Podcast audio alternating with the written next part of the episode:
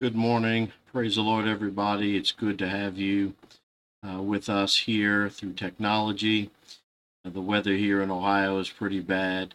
It's still snowing right now. Uh, from what I've seen thus far, looks to be about six or more inches of snow on the ground, and uh, it's still coming down.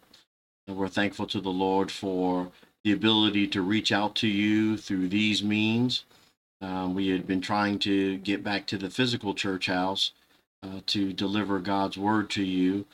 But with today's uh, weather conditions, we thought it prudent to just address you here from the home. So we thank God again once and uh, once again for each and every one of you. We're excited about what God uh, has for us to unpack. It, it, there's an enormous a lot that I'm going to try to uh, give you today. Um, I often write down my sermons um, really more to keep me in track and keep me uh, focused. So I have a you know predetermined amount of time that I like to spend with you without wearing your patience, so to speak. So I'm going to do the best I can to get this all out to you today. If not, then just know that we will um, you know address whatever I wasn't able to get through uh, today at another time. But again, I thank you uh, for joining with us, and I'm just excited about what God has given me. I've been up since uh, very, very early this morning, uh, wrestling with the Lord uh, in His Word and really uh, getting some things uh, in line concerning our identity.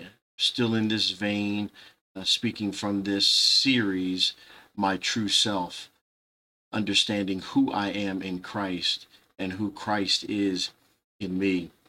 Hallelujah if you would uh, turn with me in the Word of God, I'm going to come from the topic today or the subtopic today. I am overcoming in 2021. Uh, turn with me in the Bible to the first book of John, the fifth chapter, the first through the sixth verse. Um, eh, I know sometimes it gets a little confusing in the Bible when you have several books that have the same name. Uh, first John would be uh, the easiest way to find it is to go all the way to Revelations. That's the last book in the Bible, and then hit a hard left, and you'll uh, be able to find it. It's the books just before uh, Revelation. You want to go to First John, the fifth chapter.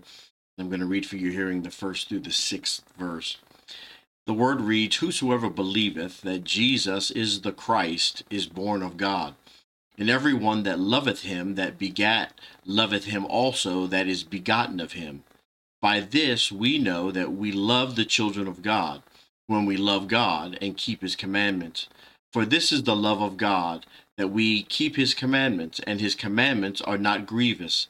But whatsoever is born of God overcometh the world, and this is the victory that overcometh the world, even our faith.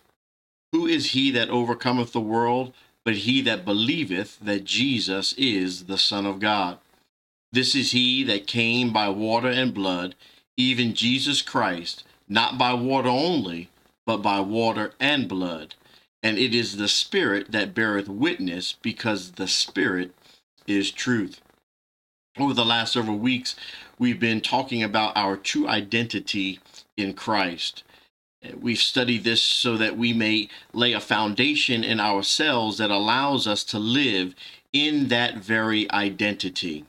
I want to remind you of two particularly important foundational truths that we've been harping on and kind of basing uh, this series on as related to our identity in Christ. The first thing is found in 1 John 4 and 17. Because as he is, so are we in this world. This is foundational to functioning in this life in the reality of who you are in Him. The power to be who we are now does not come from us, but rather who we are in Christ. This leads to the second point the power of choice. Uh, this six letter word, which is attached to everything we do in life, but it has been improperly presented as an inability to do the very thing it demands that we do. Choice is about being purposeful in our decision making process. All things we do, both conscious and subconscious, derive from choices we have made, whether they be spiritually, naturally, or mentally directed. These two truths are paramount to our understanding of what we're going to talk about today the power to overcome. Because overcoming is connected to our identity, and our identity determines which choices you will be empowered to make. It's, it's amazing how God connects these things. The question I would begin with today is this How do you see yourself? Do you identify as an overcomer?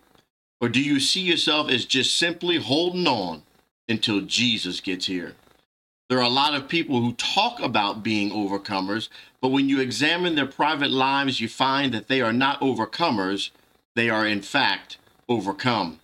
They sing songs and make a lot of noise about overcoming and living the victorious life, but in fact, are only living a life as a victim. Before I go further, let me say this an overcoming Christian is not a super Christian. An overcoming Christian is not or is a normal Christian. The Christian who is not overcoming is living a subnormal Christian life and living below his or her potential and right as a believer. It's God's plan. You have to understand this. It is God's very blueprint for you today and for the rest of your life that you live not in a state of being overcome, but that you live as an overcomer. When I greet you in the street or when we get back to the physical church building and ask you, How are things going? your response should be, I'm overcoming. I'm living a life of victory, a life filled with overcoming. Now, let me get to the text and point out three remarkable uh, but simple facts and yet, these simple facts have tremendous importance for us as we are going to live this life now and as we live it day by day. Let me assure you what I am teaching you is as much for me in leadership as it is for each of you under the sound of my voice. As we continue to face this new year and new decade, there are three things I would lay on your heart so that you can walk in full knowledge of your true identity in Christ. The first, you are going to encounter opposition. You're going to face trials and tribulations that will at times test the very core of your faith. Some of you might testify that 2020 was a whole entire year dedicated to trials and tribulations that have tested your faith. And some of you thought that when the bell uh, struck 12 and the ball dropped, uh, on New Year's Eve to New Year's Day and the uh, year 2021 began, that somehow miraculously things were all of a sudden going to change, only to find about a month, 31 days into it, we're still dealing with some of the very same problems, some of the very same trouble that we were dealing with in 2020. I know that there are people who call themselves prophets and ministers of the gospel, and they're running around declaring and preaching things like 2021 will be the year of restoration and the year of great peace and the year of great abundance, and uh, it's going to be filled with blessings and so on. But if I recall, some of these very same people were saying in 2020 that it was the year that we would have excellent vision. Yeah, we saw very well. We saw very well the problems that come when you're living misdirected, when you're being taught things that are not functional, things that won't allow you to function in who you truly are in Christ. These people, in fact, manifest what's written in the second book of Timothy, the fourth chapter and the third verse. For the time will come when they will not endure sound doctrine, but after their own lust shall they heap to themselves teachers having itching ears, and they shall turn away their ears from the truth and shall be turned unto fables. I'm not going to say much more on that. Let's look back in verse 4 of our text. For whatsoever is born of God overcometh the world.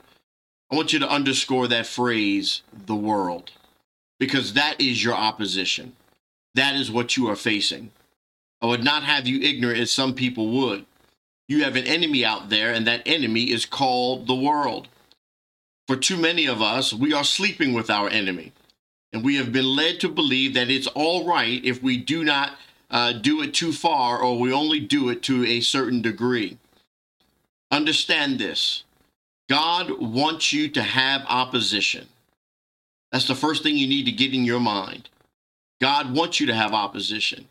Some of us believe that when we come to the knowledge of God, that somehow God's desire is to remove you from all opposition. And that's not biblically correct. God has, in fact, engineered your life so that you would have opposition. God could kill the devil and eradicate the world system if he wanted to, but he's chosen not to take that path now. You might wonder why, or maybe even pray. He would do away with every one of your enemies. But if you do not have opposition, you will never know victory. Uh, there's a Facebook quote for you. If you don't have any opposition, you'll never know any victory. Someone ought to drop that right there on that Facebook post. Put it out there. If you're watching on Facebook, throw it in the comment section. If you don't have any opposition, you'll never know any victory. There cannot be any victory unless you have opposition. You can't even sing songs, I've got the victory, with a smile on your face if there's nothing to have victory over. God allows you to have opposition so that you might know real victory. But a fact of this current temporal life, you have to stop thinking is somehow not true or an indicator of something wrong in your life is that hardship and problems, trials and tribulations, and opposition will come. This opposition is not some sporting event where we get to shake hands and give high fives when uh, the game is over. It is grim, it is sinister, and it is playing for keeps. It don't care about you, and it's going to do everything it can to break your back. Now, the Bible speaks in verse 4 of the text that I read to you of the world. Well, what does this mean, the world? When the Bible says the world, it's not talking about terra firma. It's talking about, it's not talking about the rocks and the trees, the birds and the bees, the hills, the rivers and the valleys, and all of that. Those things are the world of nature, and God made the world. In fact, in Luke 12 and 27, Jesus said, Consider the lilies, how they grow. Jesus is grateful for the world of nature, and so am I. It's beautiful, it's God's handiwork, and it's a declaration of just how awesome God truly is. Simple enough. It must be the people then in the world. Well, if it's not the world of nature, the things that we see, it's got to be the people, right? Some of you believe this. But in truth, the people of the world are not your enemy. Your enemy is not the people in this world. Many of you want to believe that they are. This is part of the idea behind race relations in the earth. I hold firm to my belief that there is only one race, humans, on the earth. But some of us have been gifted with some color, which is called melanin. And I assuredly am not one of those that have that gift. Uh, you can see that just by looking at my face. And others are gifted with other beautiful traits that our real enemy uses, in fact, to divide us. Well, what does the Bible say? The Bible says in Ephesians 6 and 12 that we wrestle not against flesh and blood. God so loved the people of the world that he gave his only begotten Son for every human on this planet. And what God loves, we are to love. So, what is this world then that we're not to love? What is this world that we are not uh, to be fooling around with? What is the world that, that we're supposed to overcome? It's the system it, it's Satan's system. The word that is translated world here is the word cosmos, and it means an order or a system. It is Satan's system. It is the very thing that has allowed racism to thrive. You hear terms like systematic racism, which simply means a system that works to subjugate one while promoting another. While we fight people, our real enemy the enemy the Bible has been telling us about and telling us is the real culprit simply goes by unchecked. And we continue to live as victims rather than victors. It's something that you have to understand about systems. Every system has order, a way things are to flow. It does not matter what the system is, order has to be in place for that system to thrive. Chaos is the enemy of every system. While some systems will attempt to use chaos as a means to establish a new order and thereby introduce a new system of control, every system has order and authority to implement their system over the chaos against it. So the Bible says that there is an order that must overcome. There is an order that we, as his people, must overcome. There is a system that we have to overcome. There is a control that we have to rebel against. It is Satan's system. We cannot hold its hand or even flirt with it. We are called to overthrow it. Just go on here into the first book of John, the fifth chapter. Let's fast forward on to verse 19, where it says, And we know that we are of God, and the whole world lieth in wickedness. Do you see that? The whole system lieth in wickedness. Not some of it, but all of it. The terminology used, lieth in wickedness, has the idea of being in the bosom of Satan. Satan has a system and it is just lying right there in his bosom. Satan has this world and he is rocking this world in his arms. And remember, the world is referring to the system that is in play. Now, we do not have to guess what the world is because the Bible tells us very clearly what the world is or what the system is. Turn back to First John, the second chapter, and look with me in verse 6. For all that is in the world, the lust of the flesh, the lust of the eyes, and the pride of life, is not of the Father, but is of the world. Let me take a couple of quick minutes to unpack this briefly uh, with a little bit of detail, but I can't get into this like I really want to. The time just will not permit. But as you look at this text, it's telling us what the world system is. This is what I'm opening your spiritual minds to. And this is what you are going to have to overcome. First, the lust of the flesh. I'm telling you more and more and more, you're going to have to say, Dear God, give me power to overcome the lust of the flesh. Last night, First Lady and I were watching television, and I saw a commercial for another television show that was going to be coming on. And I thought to myself, what on earth is that? Every manner of foolishness now is on television. I could hear the devil trying to entice me to watch just one episode. In fact, he said to me, You are spiritual enough to watch that. I immediately heard in my spirit from the Lord, You have no business watching that. Have some of you ever faced something like that?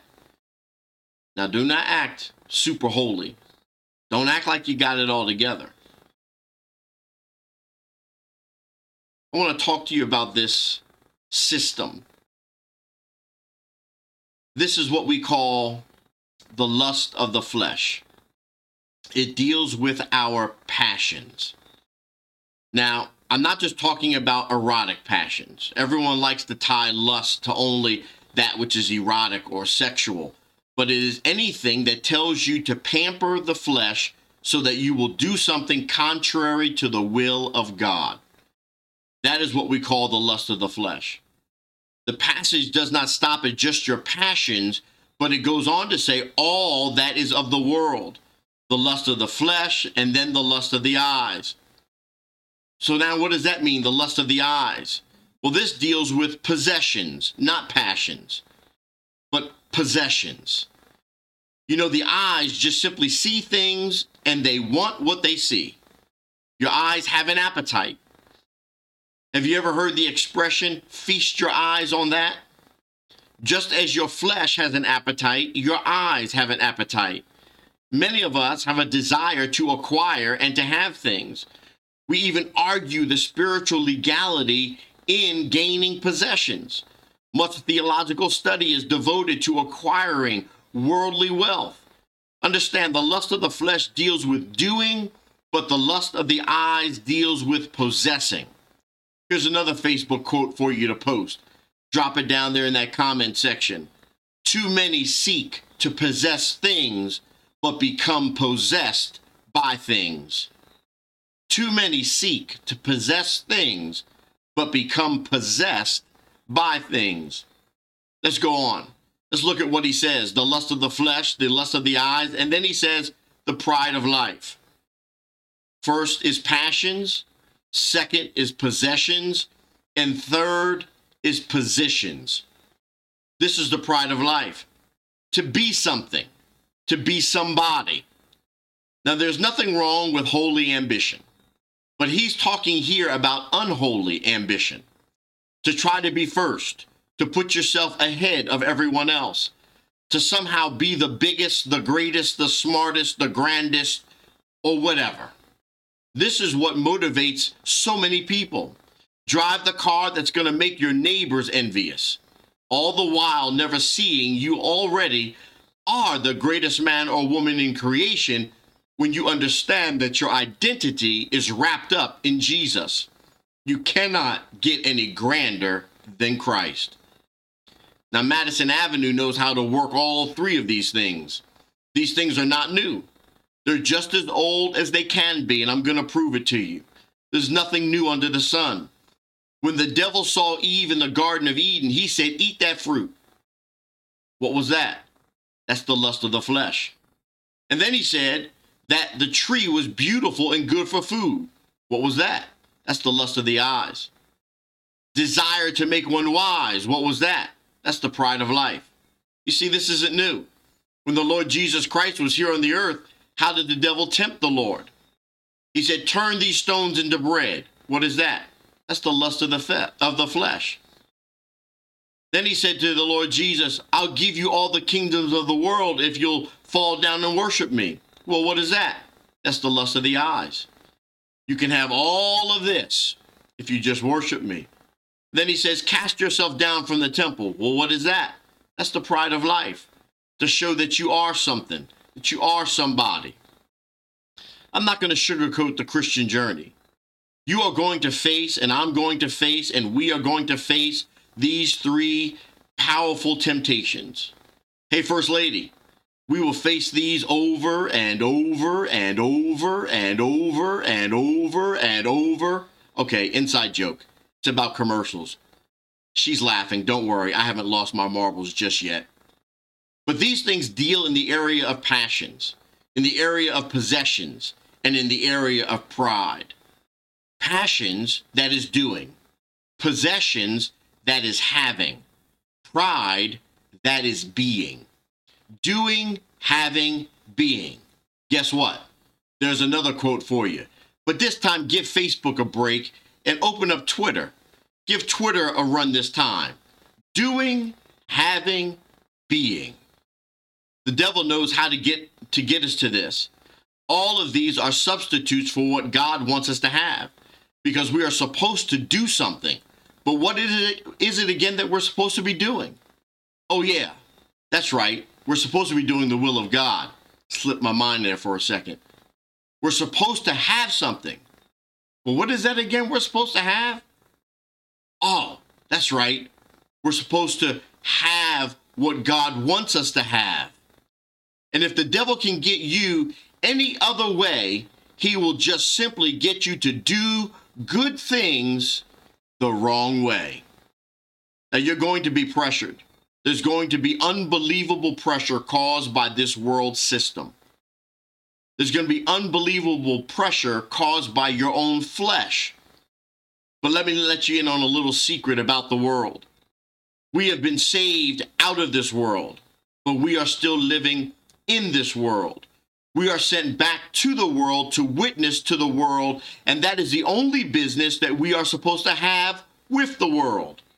We're not to conform to the world because the world or its system deems something right does not mean that what it says is right is right. Right is only that which we are guided as right by the Holy Scripture. We are not to condemn the world either. We're not to compromise with the world. But we are to confront the world and we are to overcome the world with the gospel of our Lord and Savior, Jesus Christ. Now, here is where you will uh, meet some tremendous opposition. Do not get the idea that because you're saved, you're not going to have any opposition. As a matter of fact, that is really when your opposition begins. I've said it before. If you have never met the devil, it's because you and the devil have been going in the same direction. But if you turn around and start to live for God, you're going to have a collision course with a system that I call Satan's system and that the Bible calls the system of the world. You have to understand something that's really important. You must understand, number one, that throughout this year, and indeed even this afternoon, you're going to encounter powerful opposition. But number two, you have to exercise, which is putting something into action, purpose, purposeful uh, obedience, personal, purposeful obedience. Here's another Twitter quote for you Powerful opposition is defeated by personal, purposeful obedience. Powerful opposition is defeated by personal, purposeful obedience. Now, let me tell you what overcoming is overcoming is obeying. That's it. Just obeying God. You want to be an overcomer? What is the formula for overcoming? Just obey God. It's that simple. It's not rocket science. It's really just that simple. And I'm going to prove it to you. Begin to read again with me, First John, the fifth chapter, and take a journey down to uh, the second verse. And it says this But this we know that we love the children of God when we love God and keep his commandments. What is keeping his commandments? Oh, there we go. We're preaching the law, we're denying grace. I know some of you are thinking this. The truth is that real love is demonstrated in simple obedience. For this is the love of God that we keep his commandments. His commandments are not grievous, it says. For whatsoever is born of God overcometh the world. Do you see it? How he equates keeping the commandments of God with overcoming the world. Do you see that? They're almost synonymous. You keep the commandments of God, you overcome the world. Every trick, every deceit, every lie that the system of this world tells you or uses against you is immediately nullified when you live in open demonstration of the love that you have in Jesus. Now I'm just about half done, but I want to give you some reasoning before I go today. The number one question of the youth of today is why. So the Bible gives us three reasons for commandment keeping, why you should keep God's commandments. And in these three reasons, you're going to realize that what I'm talking about is not dotting I's and crossing T's and fulfilling some written law somewhere, but it is actually grace lived out loud. First of all, he says, if you love God, you're going to keep his commandments. By this we know, verse 2, that we love the children of God when we love God and keep his commandments. Verse 3 says, For this is the love of God that we keep his commandments. I don't want anyone listening today to say that you love God if you're not keeping his commandments. Truth be told, you're actually telling a bold faced lie. The Bible declares, For this is the love of God, that we keep his commandments. Jesus said in John 14, verse 15, watch this, if you love me, keep my commandments. Jesus said in John 14, verse 23, if a man love me, he will keep my words. So, the number one reason, if you're going to be a commandment keeper, is that you love God. I mean, love loves to please the one it loves. There's another quote for you love loves to please the one it loves. Don't tell me you love God.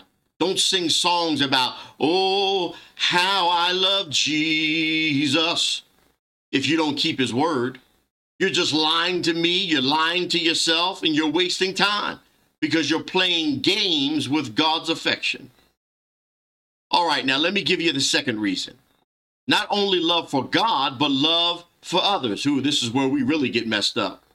Look, if you will, in verse 2 again. By this we know that we love the children of God when we love God and keep his commandments. You see? Listen, if you love me, then you're going to obey God. The best thing a dad can do for his children is to obey God. The best thing a husband can do for his wife is to obey God.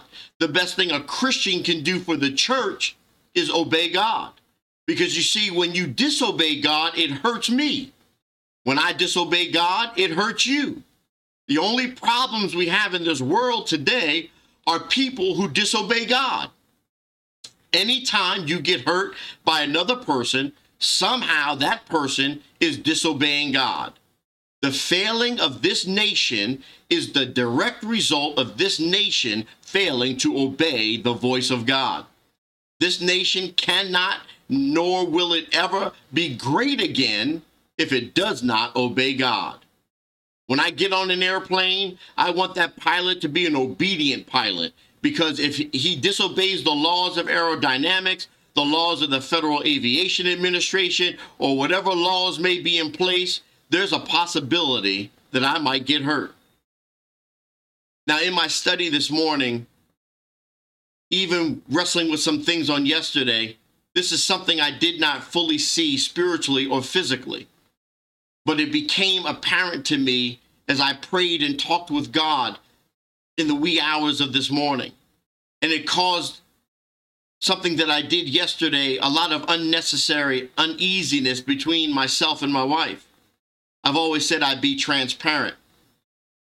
I was driving like an idiot, and my wife pointed it out to me. You see, I was not necessarily driving within all the rules, which created a risk of harm. In actuality, if I'm going to be truthful with myself, I was tempting fate, as they say. I became frustrated with her when she pointed it out to me. She's really good at catching me when I'm doing something I ain't got no business doing. Of course, I switched the focus back upon her driving instead of focusing on mine. Here's where her spiritual wisdom kicked in. She did not argue with me when she saw my frustration. She did something more powerful. Now, listen to me, men. If you ever hear your wife utter these words right here, if you if your wife ever opens her mouth and these words come out of her lips, I will just turn this over to God for him to open wisdom in you. Ah, those words right there. You're done. The rest of the ride, she didn't say a word. That was the last thing she said. But I was in an all out argument with myself. Matter of fact, I was thinking to myself, I'll show her. I'll follow every single rule that there is on the road. I know the majority of them. That'll teach her. She just sat there quietly as I followed every stinking rule that there was. They're not stinking rules, they're good rules. Then I heard from God. As I'm thinking, I'm kind of getting back at her or being a smart aleck with her. God is talking to me and he says, Hey, stupid, this is exactly how you should be driving. Now, if I think about this, if I had obeyed God from the giddy up, I could have avoided the frustration I caused my wife and myself. My wife knows that I love her, but I want her to know that I'm sorry for my idiocy yesterday. If we love others, we ought to obey God. If we love others, we ought to obey God. But let me give you an immensely powerful reason. If you look in verse 3, it says this For this is the love of God that we keep his commandments. Now, watch this. His commandments are not grievous. This is what he declares about those commandments. Do you see that? His commandments are not grievous. Do you know what that means? That means his commandments are not burdensome. His commandments are not irksome. His commandments are not a problem. Have you ever gotten that idea that somehow his commandments are just a little bit too much? Has the devil ever told you or you heard kind of in your own spirit, oh, it's too hard to keep the commandments of God? Have you ever even started to believe that lie? The Apostle John says this about uh, the commandments they're not grievous. In other words, if they're not grievous, they're not hard to keep. Don't get the idea that God is some sort of vengeful deity up there, sitting up there on the throne saying, now let us see what can I do that will make the life, their lives harder for them. Oh boy, here's a hard commandment. Let's see if they can keep this one. Boy, that will make them squirm like a worm in hot ashes. That's not how God is. That's not the God that we serve. Every time God says, Thou shalt not, this is what he's really saying. Don't hurt yourself. Every time God says, Thou shalt, this is what he's saying. Help yourself to real, lasting happiness and fulfillment. You see, God's will is not for God's sake, but it is for our sake. God does not need anything because he's God. What God is trying to do is help you to live a happy, overcoming, victorious life. And therefore, the will of God is not something that we have to do, but it is something that we get to do. It is a pleasure to do the will of God. His commandments are not grievous. So why keep the commandments of God? Well, keeping the commandments of God is just simply overcoming in action. And why do you do it? Well, if you love God, you will keep his commandments. If you love others, you will keep his commandments.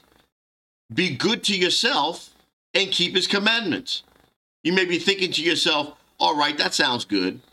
But you said you're going to tell me how to become an overcomer. And then you tell me to keep God's commandments. That's the one thing I can't do. That's like you're going to tell me how to be rich. And the answer is have a lot of money. I mean, show me. How can I keep God's commandments? The problem is, is I don't have what it takes to keep God's commandments. Well, I'm glad somebody thought that because I'm going to show you that you have what it takes to keep the commandments of God. Because this same scripture that I read that I've read to you says to you that you can expect powerful op- opposition, that you have to exercise personal, purposeful obedience. But hear me now, it also declares that we can expect perpetual overcoming. Now begin to read in 1 John 5, verse 4. For whatsoever is born of God. Now, here we're getting back into the identity, and you have to really catch this. Whatever is born of God overcometh the world.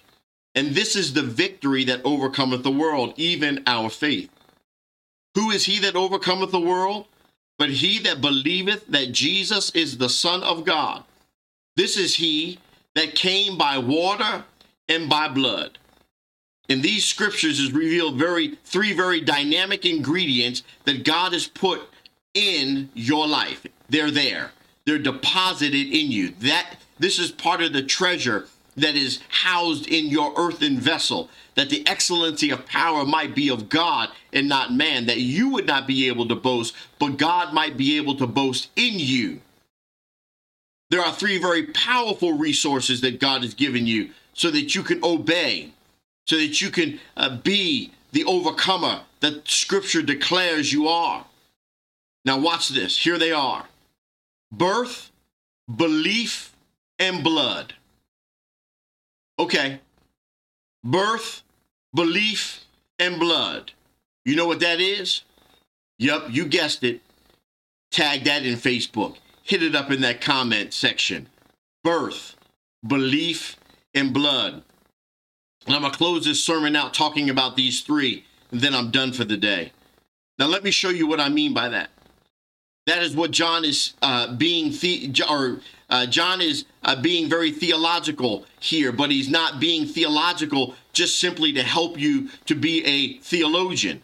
He's trying to help you to live a victorious life so that you might obey and then enjoy what it is to be an overcomer. So let us see what he's talking about. First of all, look what he says For whatsoever is born of God overcomes the world. When you're born of God, then you become a partaker, watch this, of the divine nature of God. Now, why is this important? Well, the Bible calls this regeneration. Let's pause there for a second. What is regeneration? Well, regeneration is simply you being regened, regenerated.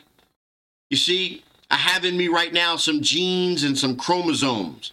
I got those by my natural birth, and I have natural proclivities that came by my natural birth. But when I received Jesus Christ, I got regened. I am now regenerated. I have some new genes, some spiritual chromosomes in me, and I have the nature of God in me, recoding my re- my genome. I have become a partaker of the very divine nature of God. And God has given me supernatural power as a, re- a result of the new genome in my body.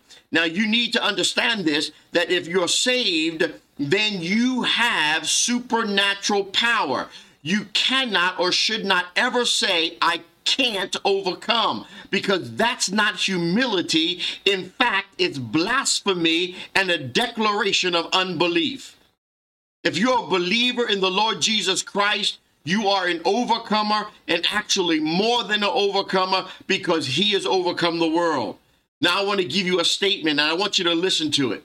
All that the Father was to, G- to his son Jesus, his son Jesus Christ wants to be to us. Let me say that again. All the Father was to his son Jesus Christ, his son Jesus Christ wants to be to us. But all that Jesus Christ was to his Father, we are to be to Jesus Christ. Now you have to understand this all that the Father was to his Son, Jesus Christ, his Son, Jesus Christ, wants to be to us. But all that Jesus Christ was to his Father, we are to be to Jesus Christ. And when we are to Christ, what Christ was to the Father, then the power that the Father put into his Son, the Lord Jesus Christ, is that same supernatural power that will be flowing in and through us, which is fulfilled in the text I am now what he is. I've been born again.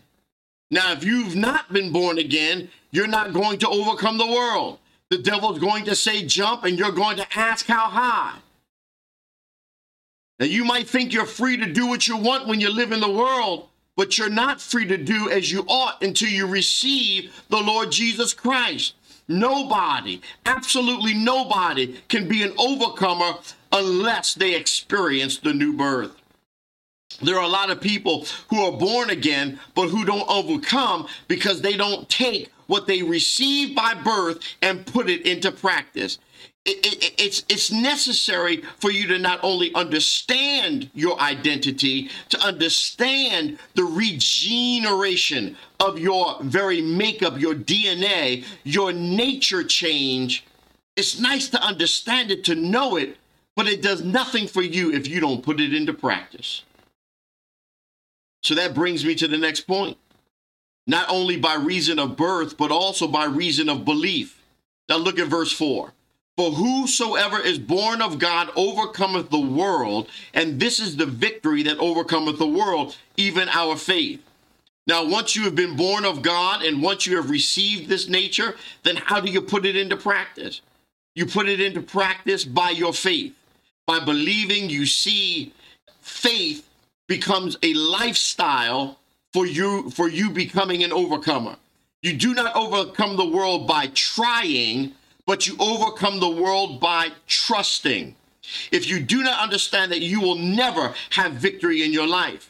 First, there is the birth, that gives you the inherent plausibility because you have received the nature of God, but it is faith now that begins to put this very thing into practice. Now, listen to me.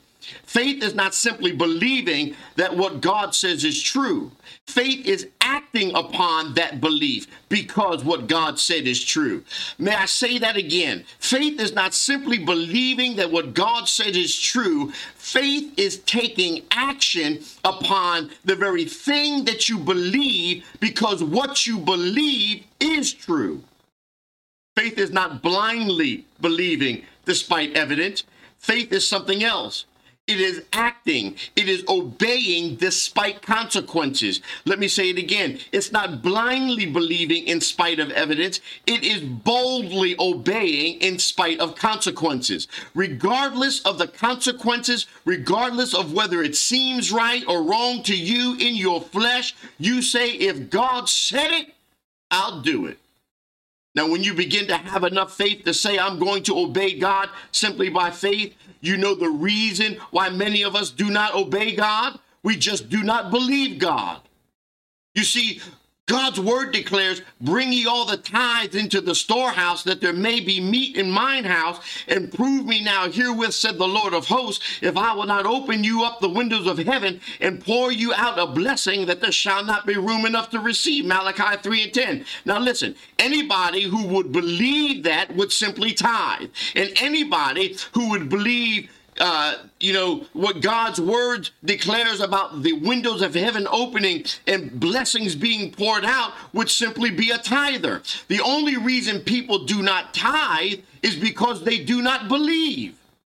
It is faith that causes us to believe what the Word of God declares by taking action on the very thing we declare we believe. If you're not obeying it, it's because you're not believing it. You say, I know that's what God says, but if I were to do that, something might happen to me. If I were to do that, things might not go my way, or I might not get what I want. So you think that you're smarter than God? His word has made it very simple for you to enjoy the riches that he desires to give you. I want to tell you here that there is opposition. There must be obedience. And in order for you to have obedience, God has given you three great resources your birth, your belief, and the blood. How does your belief help you overcome? Well, you see, what belief does is it makes Jesus real to you. You see, if you look in verse 5 again, who is he that overcometh the world? But he that believeth that Jesus is the Son of God. Now, I'm not talking about believing abstractly, but when you believe that the Son of God is in you, who is Jesus? Well, he's prophet, he's priest, and he's king. As prophet, he enlightens you. As priest, he intercedes for you. And as king, he clears a way for you. He supplies every one of your need according to his riches and glory. Jesus Christ becomes a bright, living reality, not a thought not a theory, not an idea, but he is a living reality in you. And if Jesus Christ is not a bright living reality to you, you will never really enjoy an overcomer's life. Do you know why people love the world? Well, this same book of First John says this if any man love the world, the love of the Father is not in him. Who is the love of the Father? The Lord Jesus. This is my beloved son, he declares. You see, everybody wants to be satisfied. I want to be satisfied. You want to be satisfied. We want to be satisfied. I mean, I want to have all my needs met. Now, if Jesus Christ is not meeting my needs, where am I going to have my needs met? I guess I'm going to the world. But if Jesus Christ is meeting my needs, then I do not have to go to the world to have my needs met.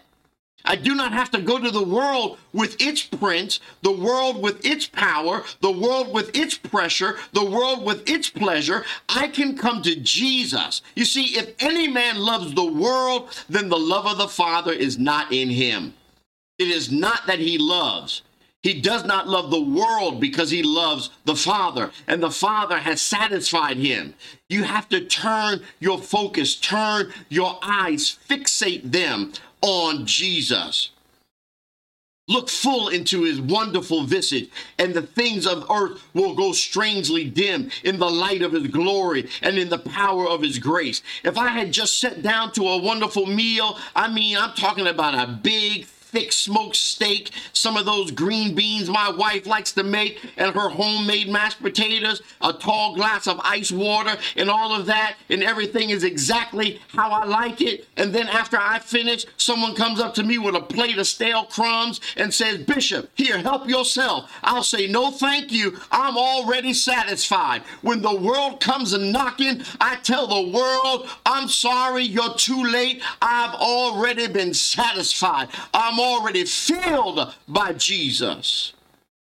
I know I'm getting close to the end of this. Let me let me just hurry along here. What I'm trying to say is that if you load up on the Lord Jesus and if Jesus Christ is a reality to you, then you're not going to be in the back alley eating out of tin cans with the devil's billy goats. The only reason that people go for the things of this world is that they have an unsatisfied desire that they think only the world is going to satisfy. I mean, a person who is already satisfied in Jesus does not have an itch the devil can scratch. You need to load up on the Lord Jesus Christ. And if any man loves the world, the love of the Father is not in him.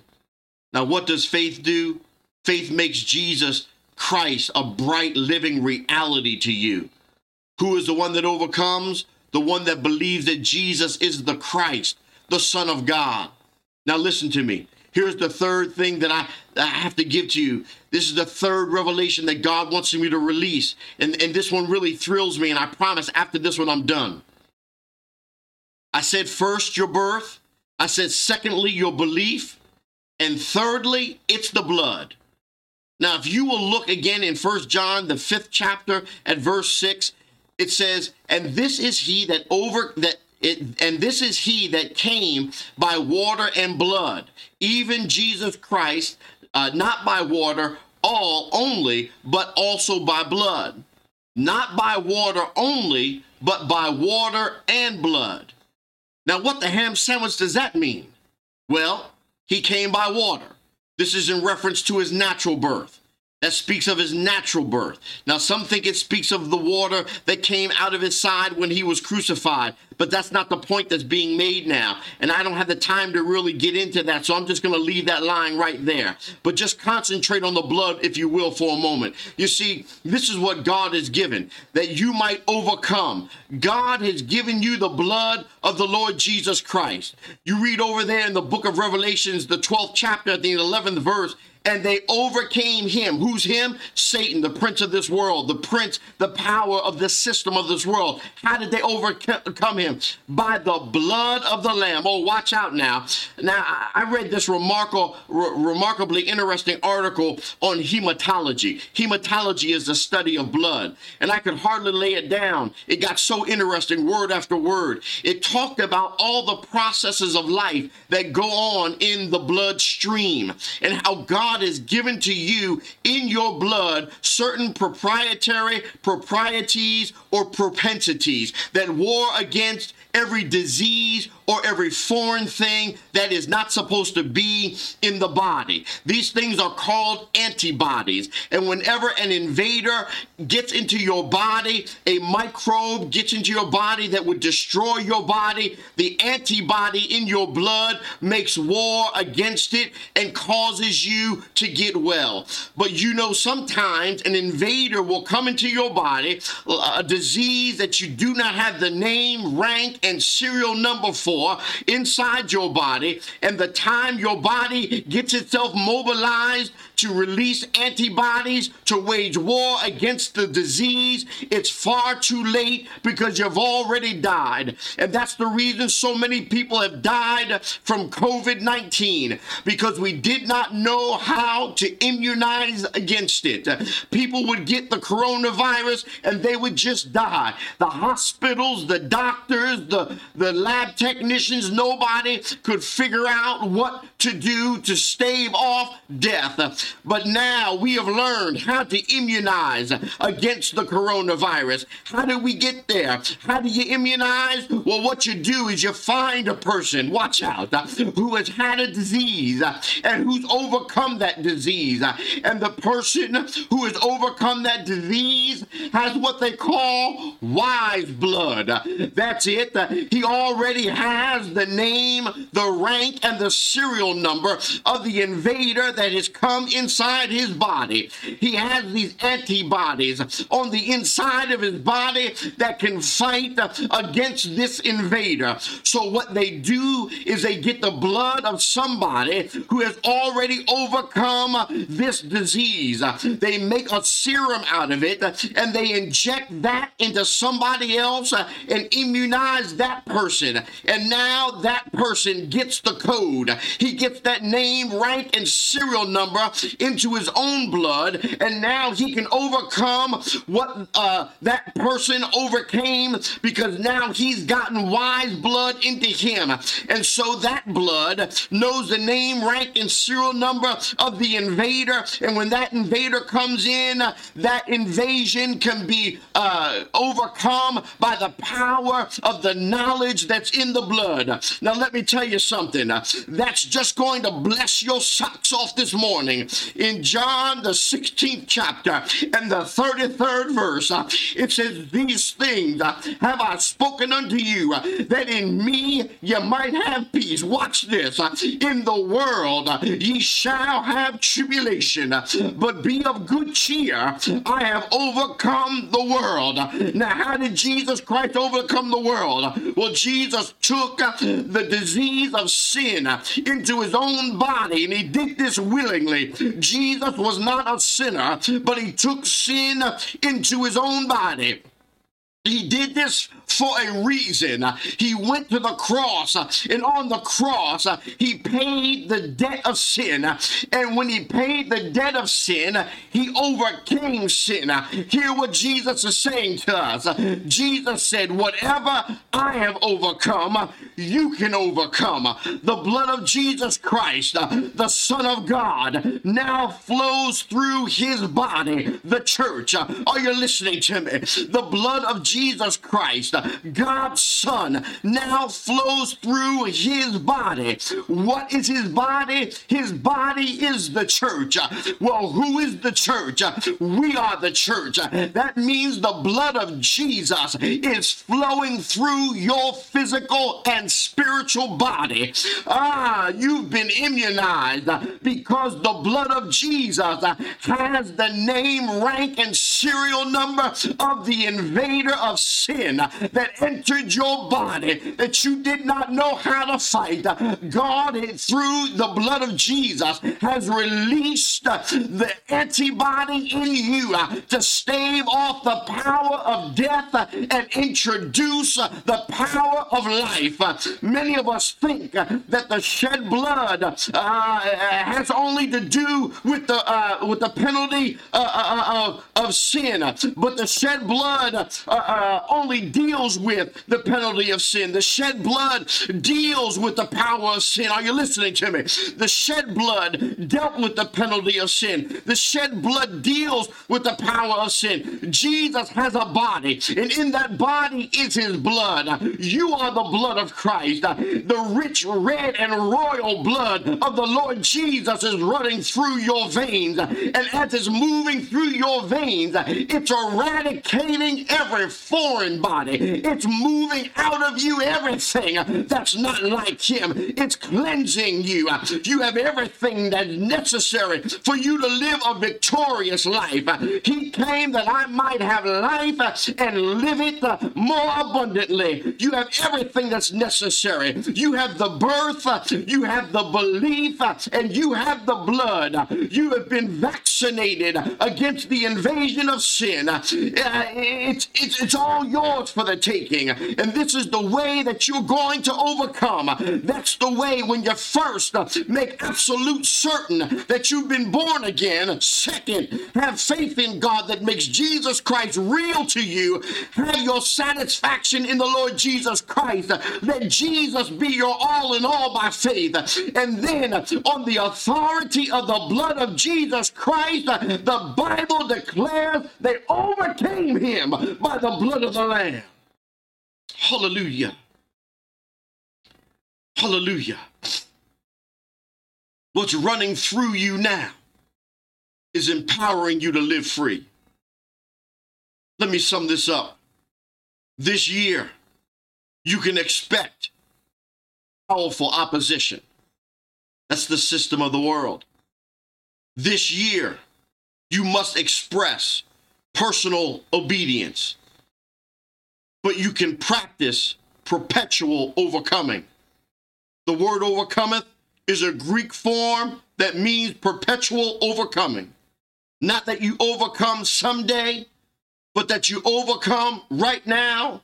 You overcome tomorrow. You overcome the next day. You overcome the next day. You overcome the next day. You overcome every day until Jesus comes. You're going to be an overcomer. Oh, hallelujah. Thank you, Jesus. The blood of Jesus is coursing through my veins, causing me to be an overcomer because the blood carries with it everything for life. And when I understand who I am, I can operate in my identity because not only do I have access, I have authority to use the access that I have. What some of us are lacking is the mentality. I double dog dare you to begin to live out who you are in Christ Jesus. God bless you. Heaven smile upon you and grant to you great peace. Thank you for spending this time with me.